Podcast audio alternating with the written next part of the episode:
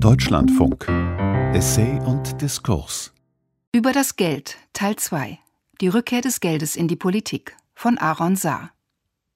Der Wirtschaftssoziologe Aaron Saar leitet die Forschungsgruppe Monetäre Souveränität am Hamburger Institut für Sozialforschung. Zuletzt erschien von ihm Ungleichheit auf Knopfdruck, die Spielregeln des Keystroke-Kapitalismus. Im letzten Jahr des Zweiten Weltkriegs hielt Beardsley Rummel, Chairman der Federal Reserve Bank in New York, einen Vortrag vor Juristen der American Bar Association. Der Vortrag, einer von unzähligen in Rummels facettenreicher Karriere, wäre wohl in den Annalen der Geschichte verloren gegangen, hätte ihn nicht das Magazin American Affairs für die Nachwelt abgedruckt. Im Editorial erklärt der Herausgeber seine Beweggründe.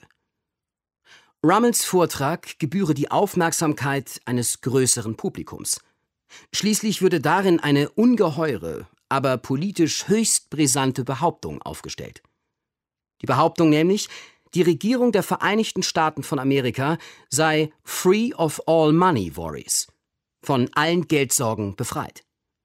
Der Titel des Vortrags lautete im Original Taxes for Revenue are obsolete. Zu Deutsch Steuereinnahmen sind überflüssig geworden. Eine fast schon groteske These, möchte man mit Blick auf den eigenen Lohnzettel sagen. Wenn Steuereinnahmen überflüssig wären, warum verschwindet dann ein großer Teil des Gehalts beim Fiskus? Wir nehmen diesen Malus gemeinhin deswegen zähneknirschend hin, weil wir wollen, dass mit diesem Geld Schulen betrieben und Straßen saniert werden. Rummel forderte nun allerdings nicht, auf diese Ausgaben zu verzichten und deswegen die Besteuerung der Bürgerinnen und Bürger einzustellen. Man bräuchte sie, also die Steuern, schlicht nicht länger als Geldquelle, erklärte Rummel seinem sicherlich verdutzten Publikum. Als Begründung führte er den Aufbau des Geldsystems an. Zum Ende des Zweiten Weltkriegs hatte man mit etwas zu tun, das damals noch nicht so lange in Gebrauch war heute allerdings profan erscheint. Sogenanntes Fiat-Geld. Fiat-Geldsysteme sind solche, in denen Geld nicht mehr aus wertvollen Dingen wie Gold oder Silber besteht und auch nicht, wie im sogenannten Goldstandard, durch Edelmetall gedeckt ist. Fiat-Geld ist stoffwertlos. Es besteht aus elektronischen Datenbankeinträgen, Papierscheinen und zu einem ganz kleinen Teil aus Metallmünzen, dessen Material aber auch nicht mehr wertvoll ist. Nur die Verwendung und unser Vertrauen macht Fiat-Geld wertvoll, nicht sein Material. Birdsley Rummels Überlegung lag also auf der Hand. Wenn man kein Material mehr benötigt, dann kann man das Fiat-Geld doch nach Bedarf herstellen.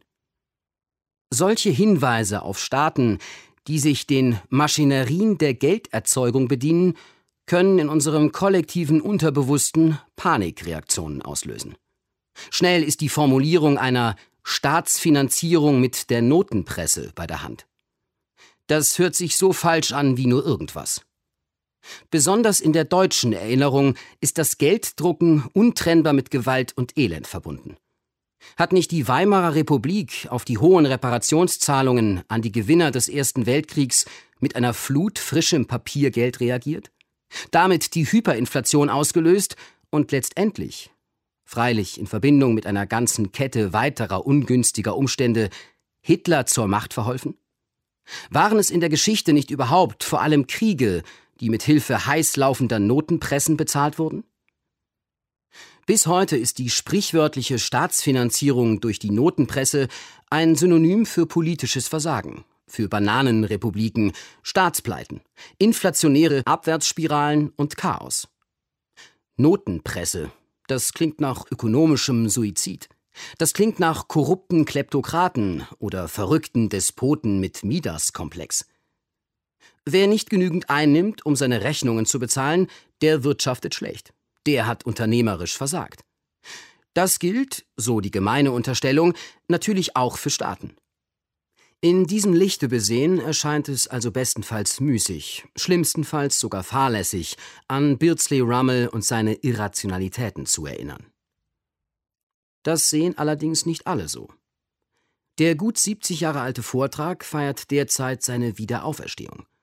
Zunächst nur in den USA, Inzwischen aber auch hierzulande wird gegenwärtig eine geldtheoretische und wirtschaftspolitische Denkschule populär, die sich ganz explizit und positiv auf Beardsley Rummel bezieht. Die sogenannte Modern Monetary Theory, kurz MMT. Eine der führenden Vertreterinnen dieser Denkschule ist Stephanie Kelton. Sie ist die ökonomische Beraterin von Bernie Sanders, dem bekannten US-Senator, der sich derzeit erneut darum bewirbt, von der Demokratischen Partei als Präsidentschaftskandidat ins Rennen gegen Donald Trump geschickt zu werden.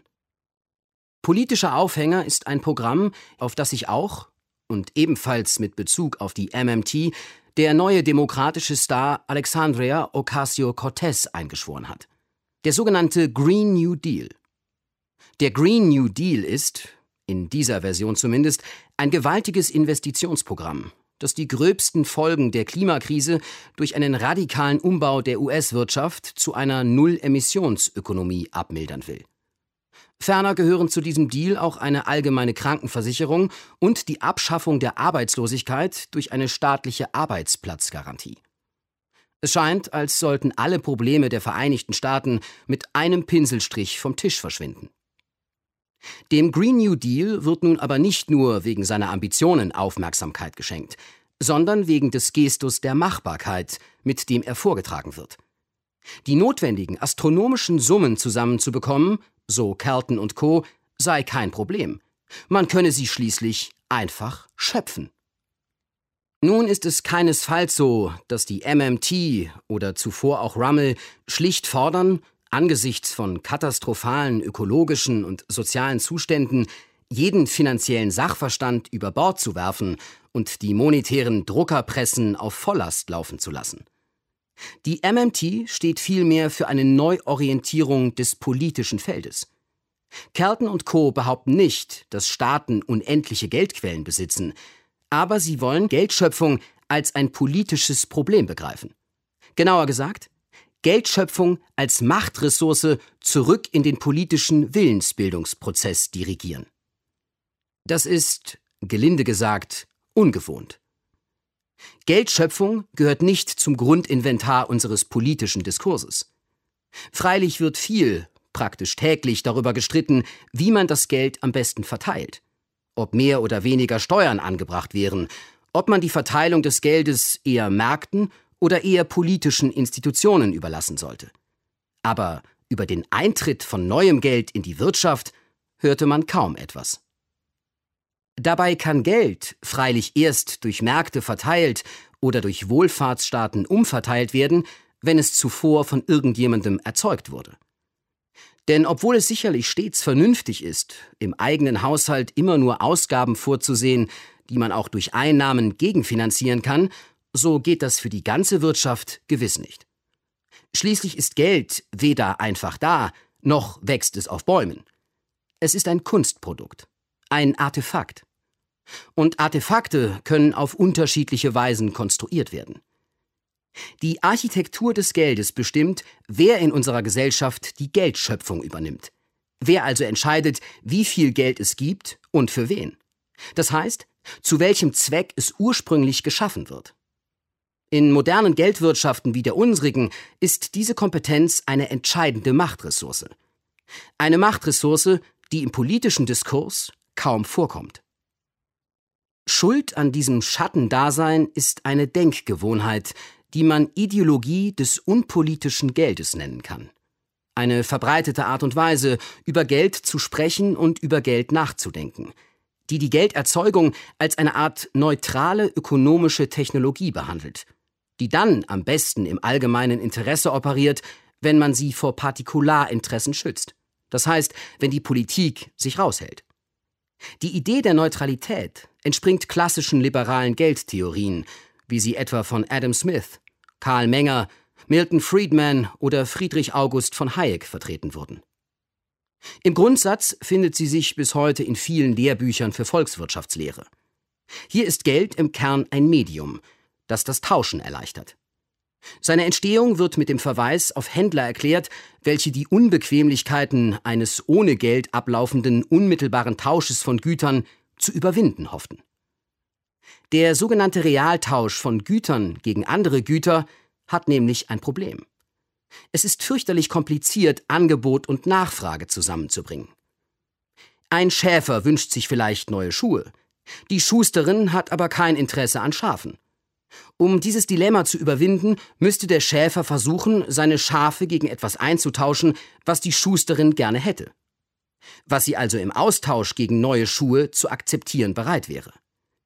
Weil der Schäfer aber auf lange Sicht nicht nur Schuhe will, sieht er sich beim Tauschen nach Dingen um, die allgemein begehrt sind, die er also mit hoher Wahrscheinlichkeit gegen die Dinge eintauschen kann, die er am Ende wirklich will. Allgemein begehrt waren zum Beispiel Edelmetalle wie Gold oder Silber. Der Schäfer und schließlich auch die Schusterin tauschen ihre Produkte also gegen Gold oder Silber, nicht um deren Selbstwillen, sondern als Zwischenschritt. Edelmetalle werden zu einem Medium, einem Tauschmittel. Gold und Silber werden so zu einer Funktion. Sie erfüllen einen vermittelnden Zweck. Es kommt auf sie selbst gar nicht mehr an. Diese Funktion sahen die liberalen Geldtheorien als die Essenz des Geldes an.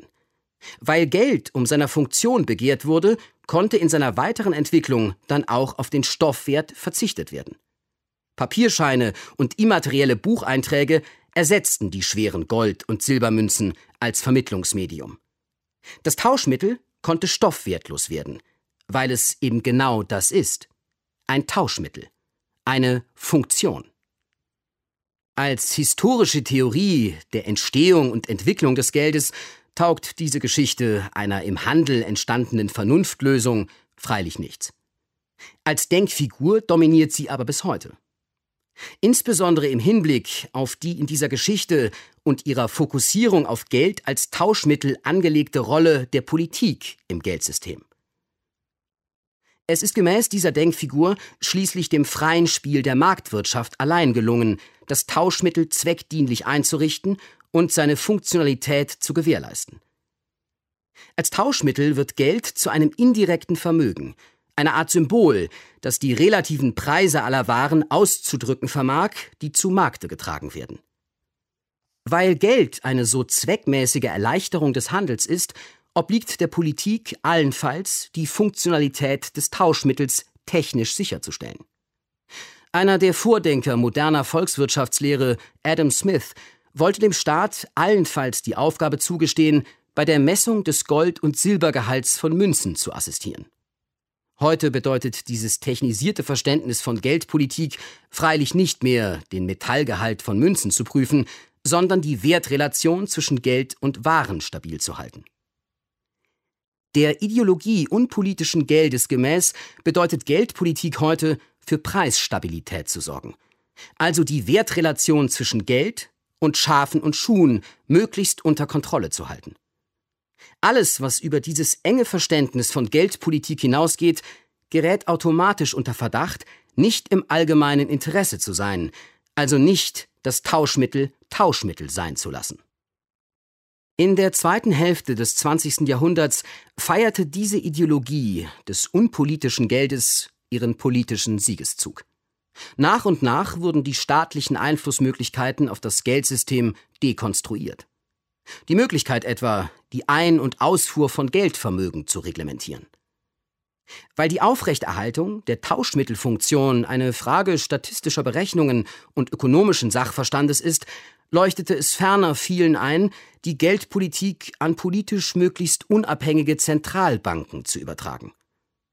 Hätte man hingegen Parlamente mit der technischen Steuerung beauftragt, so die Annahme, würden verschiedene Interessengruppen ständig an den Wertrelationen des Tauschmittels herumschrauben und damit die Funktionalität als Tauschmittel und damit die politisch neutrale Essenz des Geldes selbst kompromittieren. Etwa dadurch, dass sie neues Geld für ihr Wählerklientel schaffen würden, ohne dass es mehr Schafe oder Schuhe gäbe, die mit diesem Geld gehandelt werden könnten. Die Idee einer unabhängigen Zentralbank feierte fast überall in der Welt ihren Siegeszug. Die Europäische Zentralbank galt als Paradebeispiel dieser Ideologie. Die Staaten der Eurozone können nicht nur nicht direkt über geldpolitische Entscheidungen der EZB verfügen. Die EZB darf allein zur Wahrung eng definierter, geldwertpolitischer Ziele in Märkte eingreifen. Und auch nur so, dass sie Wertrelationen möglichst unangetastet lässt. Das Fatale an dieser Ideologie unpolitischen Geldes ist, dass sie uns ein Geldsystem eingebrockt hat, das eindeutig partikularen Interessen dient, während es behauptet, ein neutrales Gut zu sein. Unserem Geldsystem fehlen Mechanismen, die Geld und Güter koppeln. Kein Mechanismus in unserem Geldsystem stellt sicher, dass Geld dann geschaffen wird, wenn mehr Waren zu Markte getragen werden. Und es existiert auch kein Mechanismus, der dafür sorgt, dass mit neu geschaffenem Geld mehr produziert wird, also Wachstum entsteht. Das Leitkriterium unseres Geldsystems ist Profitabilität. Es entsteht neues Geld für profitable Geschäfte nicht für gesellschaftlich sinnvolle oder gesamtökonomisch nützliche. Im gegenwärtigen Arrangement ist die Geldschöpfung nämlich weitestgehend privaten Firmen überlassen worden. Ganz so, wie es die Ideologie unpolitischen Geldes vorsieht. Private Banken entscheiden heute maßgeblich darüber, wie viel Geld es gibt und für wen und welchen Zweck es geschaffen wird. Grundsätzlich besteht unser Geldsystem aus zwei Sorten von Geld. Zentralbankgeld und Privatbankgeld. Zu dem von der Zentralbank bereitgestellten Geld gehören das Bargeld, aber auch die Kontostände von Banken und Regierungen, die nämlich beide ihre Geschäfte über ein Zentralbankkonto abwickeln. Zwar bezahlen die Deutschen im Vergleich zu vielen anderen Ländern noch ungewöhnlich gerne in Bar, aber größere Zahlungen wie Mieten oder Löhne werden in der Regel über das Girokonto abgewickelt. Auf dem Girokonto befindet sich das sogenannte Giralgeld. Dieses Giralgeld ist ein elektronischer Datenbankeintrag auf den Servern einer privaten Bank. Es ist, anders gesagt, Privatbankgeld. Und in dessen Entstehung liegt der Clou. Dieses Privatbankgeld auf den Girokonten können Banken nach eigenen Vorstellungen erzeugen.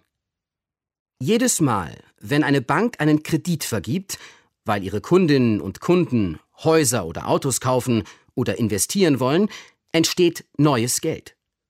Banken müssen nicht zunächst Geld einsammeln, um es an anderer Stelle verleihen zu können. Sie schaffen diese Mittel selbst, durch eine einfache Buchung auf dem Konto. Schließlich ist das Privatbankgeld nicht mehr als ein Buchungseintrag in einer Datenbank. Es kommt für die Bank lediglich darauf an, das neu geschaffene Geld durch einen neuen Vermögenswert auszugleichen. Dafür verwendet sie aber den Kredit selbst. Wenn jemand einen Kredit beantragt, dann kann die Bank diesen Kredit als Vermögen in ihrem Buchhaltungssystem registrieren und das geliehene Geld als neuen Kontostand der Schuldnerin buchen. Also aus dem Nichts erzeugen. Dieses Geldschöpfungsprivileg privater Banken ist kein Geheimnis. Auch wenn es, wie etwa Umfragen des Soziologen Klaus Krämer zeigen, nicht wirklich zum allgemeinen Wissensschatz der Bevölkerung gehört. Lange wurde dieses außergewöhnliche Privileg allerdings auch akademisch ignoriert, weil man davon ausging, dass die Zentralbanken die Hoheit über die Geldmenge hätten. In älteren Ökonomielehrbüchern findet man häufig die Behauptung, die Zentralbank würde die Geldschöpfung der privaten Banken wirksam steuern oder wenigstens nach freien Stücken begrenzen können. Schließlich müssen private Banken ihre Geldschöpfung mit einer Mindestreserve an Zentralbankgeld unterlegen. Indem sie die verfügbaren Mittel an Reservegeld rationiert, so die Überlegung, bestimme die Zentralbank doch wohl zumindest indirekt, wie viel Geld geschaffen werden könne. Die formale Abhängigkeit hat allerdings in der Praxis kaum Relevanz, wie zuletzt auch die Zentralbanken in aller Deutlichkeit eingestanden haben.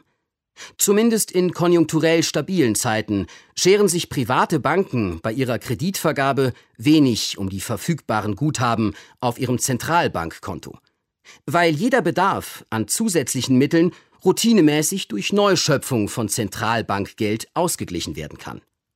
Und auch wird. Die Zentralbanken haben gar kein Mandat, etwas anderes zu tun.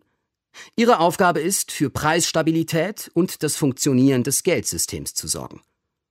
In der Praxis bedeutet das, dass die privaten Banken den Takt der Geldschöpfung vorgeben und nicht, oder nur in Ausnahmefällen, die Zentralbanken. Auch die Deutsche Bundesbank sagt inzwischen ganz offen, dass wir die Kontrolle über unsere Geldmenge privatwirtschaftlicher Nachfrage und Profitkalkulationen überantwortet hätten. Geld wird geschaffen, wenn Banken ein Geschäft für profitabel halten. Neues Geld bekommt, wer die sichersten Renditen versprechen kann. Dieses Arrangement war äußerst fruchtbar. Für einige wenige. Denn die Banken haben im letzten halben Jahrhundert zwar Unmengen Geld erschaffen, aber damit kaum, jedenfalls nicht in vergleichbarem Maße, für allgemeine Wohlstandszuwächse gesorgt. Besonders zugespitzt hat sich diese Situation in den letzten Dekaden, was man gut an zwei Zahlen ablesen kann. Erstens, im Jahr 1980 gab es in Europa nicht einmal ein Prozent der heute verfügbaren Geldmenge. Vergleicht man diesen enormen Zuwachs mit der Entwicklung des eigenen Kontostandes, wird sofort klar, dass dieses Geld woanders gelandet sein muss als in den Portemonnaies der Bevölkerungsmehrheit. Zweitens, global betrachtet gab es 1960 Geld im Wert von etwa 50 Prozent der Wirtschaftsleistung. Im Jahr 2018 waren es rund 124 Prozent. Man sieht, dass diese Massen frischen Geldes nicht in gleichem Maße für Wachstum gesorgt haben. Die Geldschöpfung hat also nicht dafür gesorgt, dass in gleicher Menge auch mehr Güter produziert wurden. Deswegen ist die Geldmenge deutlich stärker gewachsen als die Wirtschaft. Dieses Wachstum ist mindestens insofern beachtenswert, als dass die abwehrende und abwertende Formulierung des Anschmeißens der Notenpresse, die häufig reflexartig gegen eine staatliche Geldschöpfung in Stellung gebracht wird, gemeinhin genau auf solch ein Auseinanderdriften zielt.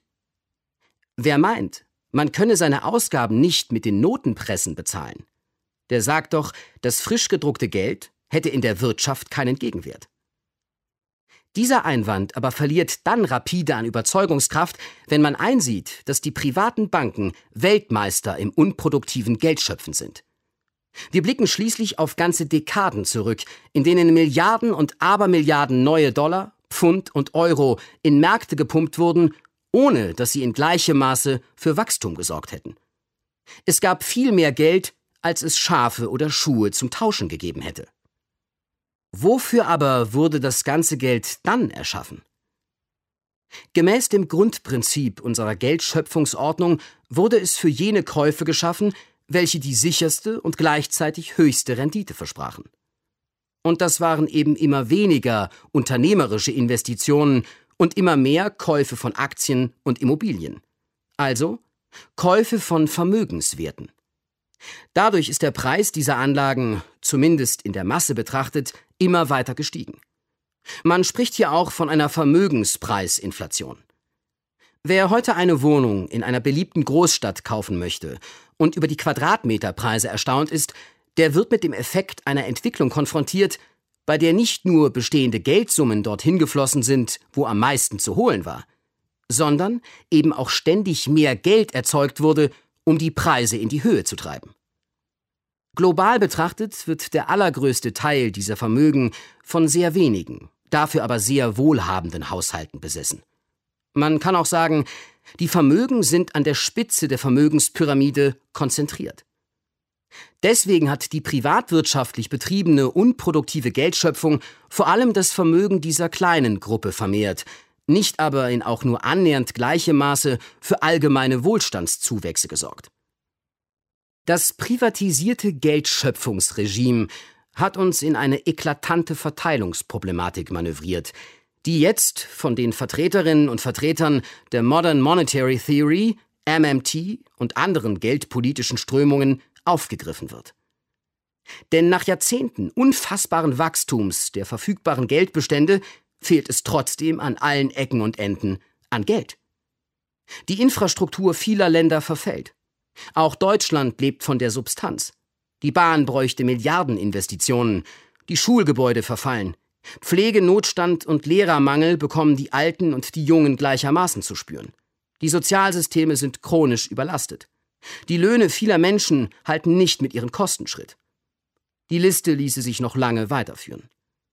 Ferner fordert die Klimakrise gewaltige Investitionen, sei es nun in präventive Maßnahmen wie Küstenschutz oder Aufforstung, in den ökonomischen Strukturwandel oder die Kompensation von Strukturwandelverlierern.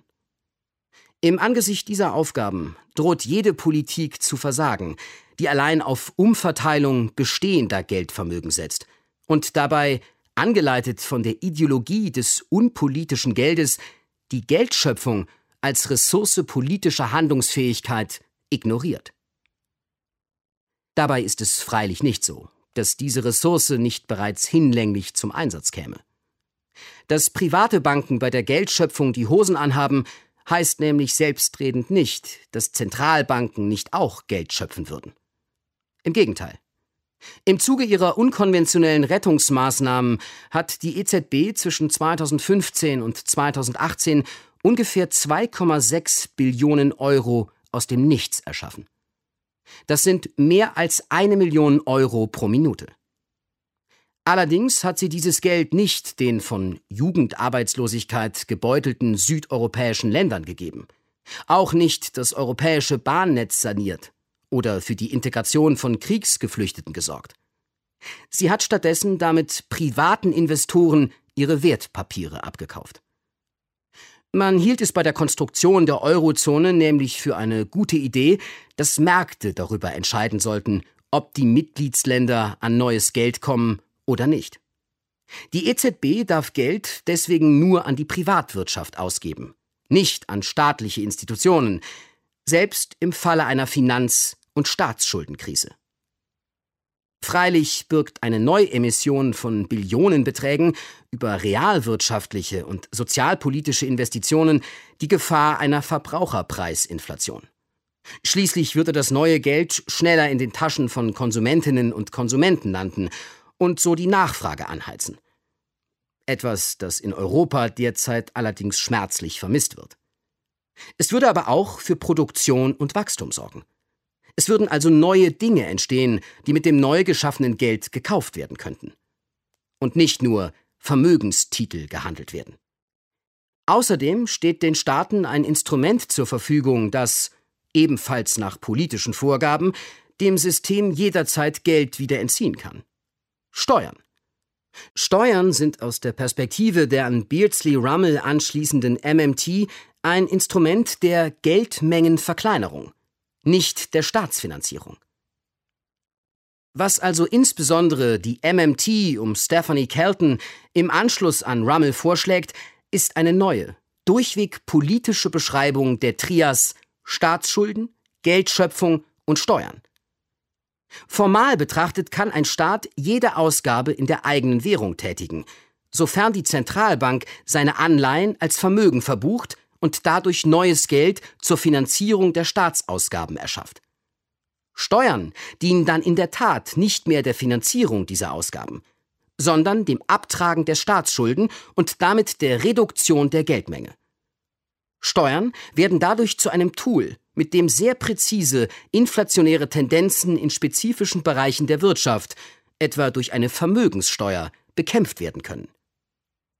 Man muss Beardsley Rummel oder Stephanie Carlton nicht in allen Punkten ihrer politischen und ökonomischen Programme zustimmen, um den Impuls in diesem Sinne aufzunehmen. Die Regelung der Geldschöpfung hat profunde sozioökonomische Konsequenzen.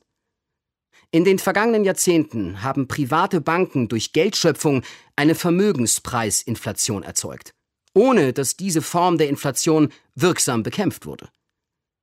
Es geht bei der MMT also nicht darum, ein gut laufendes Geldsystem durch eine inflationäre Staatsfinanzierung mit der Notenpresse zu ersetzen.